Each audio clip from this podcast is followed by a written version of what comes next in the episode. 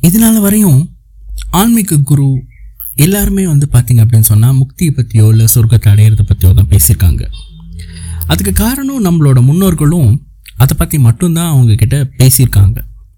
அதுக்கு காரணம் என்ன அப்படின்னு சொன்னால் இந்தியா ஒரு காலத்தில் வள ரொம்ப வளமான நாடாக இருந்தது. அங்கே வறுமை அப்படிங்கிறது ரொம்ப கம்மியாக இருந்தது. இப்போ வந்துட்டு ஒரு நேர்மையான போலீஸ் அப்- அதிகாரியவோ நேர்மையான அரசியல்வாதியவோ பார்க்குற மாதிரி தான் அந்த காலத்தில் வறுமையில் இருக்கிறவங்கள நம்ம பார்த்தோம்.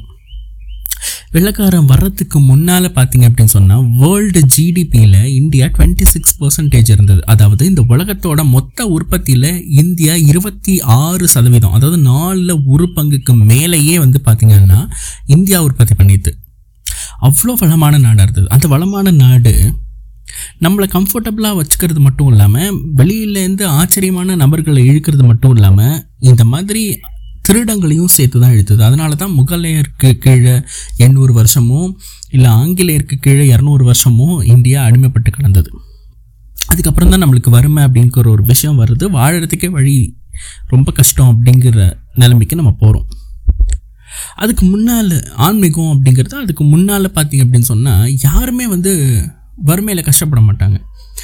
அவங்க என்ன கஷ்ட சில சமயம் வந்துட்டு பெரிய பிஸ்னஸ் மேனாக இருப்பாங்க. அவங்க வந்துட்டு ஏதோ கால சூழ்நிலைனால வறுமை கூட்டுக்கு தள்ளப்பட்டாலும் கூட எல்லாருமே தான் சாப்பிட்றதுக்கு முன்னாடி யாராவது ஒருத்தருக்கு சாப்பாடு போட்டு தான் சாப்பிட்ணும் அப்படிங்கிற எண்ணத்தில் அவங்க இருக்கிறதுனால சாப்பாட்டுக்கு பிரச்சனை இல்லை. ஆனால் நாம் அடுத்தவங்களுக்கு சாப்பாடு போடுற நிலமையில இல்லாமல் நாம் வாங்கி சாப்பிட்ற நிலமையில இருக்கோமே அப்படிங்கிற மன கஷ்டம் தான் அவங்களுக்கு இருக்குமே தவிர கண்டிப்பாக சாப்பாட்டு கஷ்டம் கிடையாது. ஏன்னா நீங்களே பார்த்துருப்பீங்க ஏற்பதை கேழ்ச்சி அப்படின்னு சொல்லியிருப்பாங்க ஐயமிட்டு ஒன்றுன்னு சொல்லியிருப்பாங்க அந்த மாதிரி ரொம்ப வந்துட்டு வறுமை அப்படிங்கிற ஒரு விஷயம் ரொம்ப ரேரான ஒரு விஷயமா இருந்த காலகட்டத்தில் எல்லாருக்குமே பார்த்தீங்கன்னா வாழ்க்கையை பற்றின சிந்தனை அப்படிங்கிறது இல்லை. வாழ்க்கைங்கிறது சாதாரணமான ஒரு விஷயமா போயிட்டு இருந்தது. உதவுறதுக்கு நிறைய பேர் இருந்தாங்க நல்லவங்க நிறைய பேர் இருந்தாங்க. வறுமைன்றது ரொம்ப கம்மியாக இருந்த காலகட்டத்தில் பார்த்தீங்க அப்படின்னு சொன்னால் சம்பாதிக்கிறதுங்கிறது ஒரு பெரிய விஷயமாவே இருக்காது. ஏன்னா ஒரு பையன் சின்ன வயசுலேருந்தே அவங்க அப்பாக்கிட்டே வளர்கிறான் வளர்றான். அவங்க அப்பாக்கிட்ட வளரும்போது அவனோட தொழிலை கற்றுக்குறாங்க அவனுக்கு ஒரு பதினஞ்சு இருபது வயசு ஆகும்போதே அவன் டிஎன்ஏலேருந்து அவங்க அப்பாவோட தொழில் அவனுக்கு போய் சேர்ந்துருக்கும். அதே சமயம் என்விரான்மெண்ட்டெல்லாம் அவங்க அப்பாவை பார்த்து பார்த்தும் அவன் தொழிலை கற்றுக்குறான் இருபது வயசில் பார்த்தீங்கன்னா அவன் பயங்கர எக்ஸ்பர்ட்டாக தான் உள்ளே நுழைவான் தொழிலுக்குள்ளே. அப்படிப்பட்ட காலகட்டத்தில் அவன் ஏன் தள்ளாடணும்? பாடுறதுக்கு கண்டிப்பாக இல்லை. அப்பேற்பட்ட காலகட்டத்தில் நம்ம சித்தர் யோகி எல்லாருமே என்ன பண்ணாங்க அப்படின்னு சொன்னால் வாழ்க்கை அப்படிங்கிற ஒரு விஷயம் சுலபமாக மீன் வந்துட்டு தண்ணியில் நீந்துறதுக்கு எவ்வளோ கஷ்டப்படுமோ அவ்வளோ கஷ்டப்படுற மாதிரி தான் நம்ம வாழ்க்கை நடந்துட்டு இருந்தது. கஷ்டமே இல்லாமல் உண்மையை சொல்லப்போனால் ஏன்னா நம்ம தண்ணியில் நீந்துறதுக்கு தான் கஷ்டப்படுவோம். மீன் தண்ணியில் நீந்துறதுக்கு கஷ்டமே படாது. அந்த மாதிரி தான் நம்ம வாழ்க்கையை வாழறதுக்கு கஷ்டப்பட்டு இருந்தோம். அந்த மாதிரியான காலகட்டத்தில் வாழ்க்கை சுலபமாக வாழ்ந்த காலகட்டத்தில் வாழ்க்கைக்கு அப்புறம் என்ன? முக்தியா? சொர்க்கம்? அதை பற்றி நம்ம யோசிச்சுட்டு இருந்தோம். ஆனால் காலம் மாறிடுச்சு. ஆயிரம் வருஷம் நம்ம அடிமையாக இருந்துட்டு இப்போது வறுமையோட பிடியில் இருந்துட்டு இப்போ தான் கொஞ்சம் வல்லரசு அப்படிங்கிற ஒரு முளை வந்துட்டு பார்த்திங்கன்னா அந்த விதையிலேருந்து வருது. இந்த மாதிரியான காலகட்டத்தில் ஆன்மீகம் எப் பழைய காலம் மாதிரி நம்மளுக்கு வந்துட்டு பார்த்திங்க அப்படின்னு சொன்னால் முக்தியை பற்றியோ இல்லை வெறும் சொர்க்கத்தை பற்றியோ மட்டும் பேசிகிட்டு இருந்தால் மக்களுக்கு பற்றது ஏன்னா இன்றைக்கி அவனுக்கு சாப்பாடு தேவை. நம்மளோட ஆன்மீகம் எதை பற்றி பேசுது அப்படின்னு சொன்னால் வாழும்போதும் வாழ்க்கைக்கு பிறகும். எல்ஐசி மாதிரி தான் வாடுற காலகட்டத்தில் அவன் மனசு நிம்மதியோட செல்வ வளத்தோட சந்தோஷமாக வாழறதுக்கு என்ன தேவையோ அதையும் நம்ம பார்த்துட்டு வாழ்ந்ததுக்கப்புறம் முக்தி சொர்க்கம் இதை பற்றியும் நம்ம பேச போகிறோம் இதைத்தான் நம்ம வந்துட்டு பார்த்தீங்க அப்படின்னு சொன்னால் நம்மளோட ஒட்டுமொத்த ஆன்மீகத்திலையும் நம்ம கொண்டு வர போகிறோம் பழசுலேருந்து எந்த விதத்துலையும் டிவியேட் ஆகலை. நம்ம பழைய சித்தர் யோகி எல்லாருமே செல்வ வளத்துக்கு மனசு நிம்மதிக்கு நோய் அகலைன்னு சொல்லிட்டு நிறைய விஷயம் சொல்லி கொடுத்துருக்காங்க. அந்த காலத்தில் அதெல்லாம் ரொம்ப கம்மியாக இருந்ததுனால ஐ மீன் வறுமைங்கிறதோ இல்லை நோய்ங்கிறதோ இல்லை மனசு நிம்மதி இல்லாத சூழ்நிலையோ ரொம்ப கம்மிங்கிறதுனால அதில் பெருசாக ஃபோக்கஸ் பண்ணாமல் வந்துட்டு முக்தியிலையும் மோட்சத்துலேயும் மட்டுமே ஃபோக்கஸ் பண்ணிகிட்டு இருந்தோம். இப்போ நம்ம ரெண்டு விஷயத்துலையுமே ஃபோக்கஸ் பண்ண வேண்டியிருக்கு. இவ்வளோதான் நம்ம பண்ண போகிறோம் ஒன்றும் புதுசாக எதுவும் பண்ண போகிறதில்ல பழைய ஆஹ், சித்தர் யோகிலாம் வந்துட்டு நோய் அகலத்துக்கு செல்வம் பெருகிறதுக்கு மனசு நிம்மதியோடு இருக்கிறதுக்கு என்னெல்லாம் பண்ணாங்களோ அதில் மெயினாக நிறைய ஃபோக்கஸ் பண்ணிவிட்டு அட் த சேம் டைம் சொர்க்க மோட்சியம் இதுலேயும் நம்ம ஃபோக்கஸ் பண்ண போகிறோம் இந்த ஆன்மீக பயணம் இப்போது நம்ம ஆரம்பிக்கிறது இது வந்து பார்த்திங்கன்னா ஒளி ரூபத்தில் தான் வந்துட்டு உங்களுக்கு வாட்ஸ்அப்பில் போய் சேரும். வாட்ஸ்அப்லேயே சும்மா ரெக்கார்டிங்காக போய் போடலாம். ஆனால் எதை பற்றி பேசியிருக்கோம்? என்ன பேசியிருக்கோம்? அப்படிங்கிறது உங்களுக்கு தெரியணும் அப்படிங்கிறதுக்காகவும் அதே சமயம் இதை மற்றவங்களுக்கு நீங்கள் ஷேர் பண்ணும்போது அதில் என்ன இருக்குது அப்படிங்கிற விஷயம் அவங்களுக்கு தெரியறதுக்காகும் ஏன்னா அப்போ தான் அவங்க எவ்வளோ கவலையில் இருப்பாங்க. அப்போ அவங்களுக்கு வழிகாட்டுறதுக்கு கூட நீங்கள் அந்த ஆடியோவை அனுப்பி வைக்கலாம். அப்படி அனுப்பி வைக்கும்போது அதில் என்ன இருக்குங்கிறது தெரிஞ்சாதான் அவங்க இந்த- ஆடியோ என் கவலையை போக்கும். அப்படிங்கிறது அவங்களுக்கு புரிஞ்சாதான் அதை கேட்குறதுக்கு டைம் ஸ்பெண்ட் பண்ண முடியும்.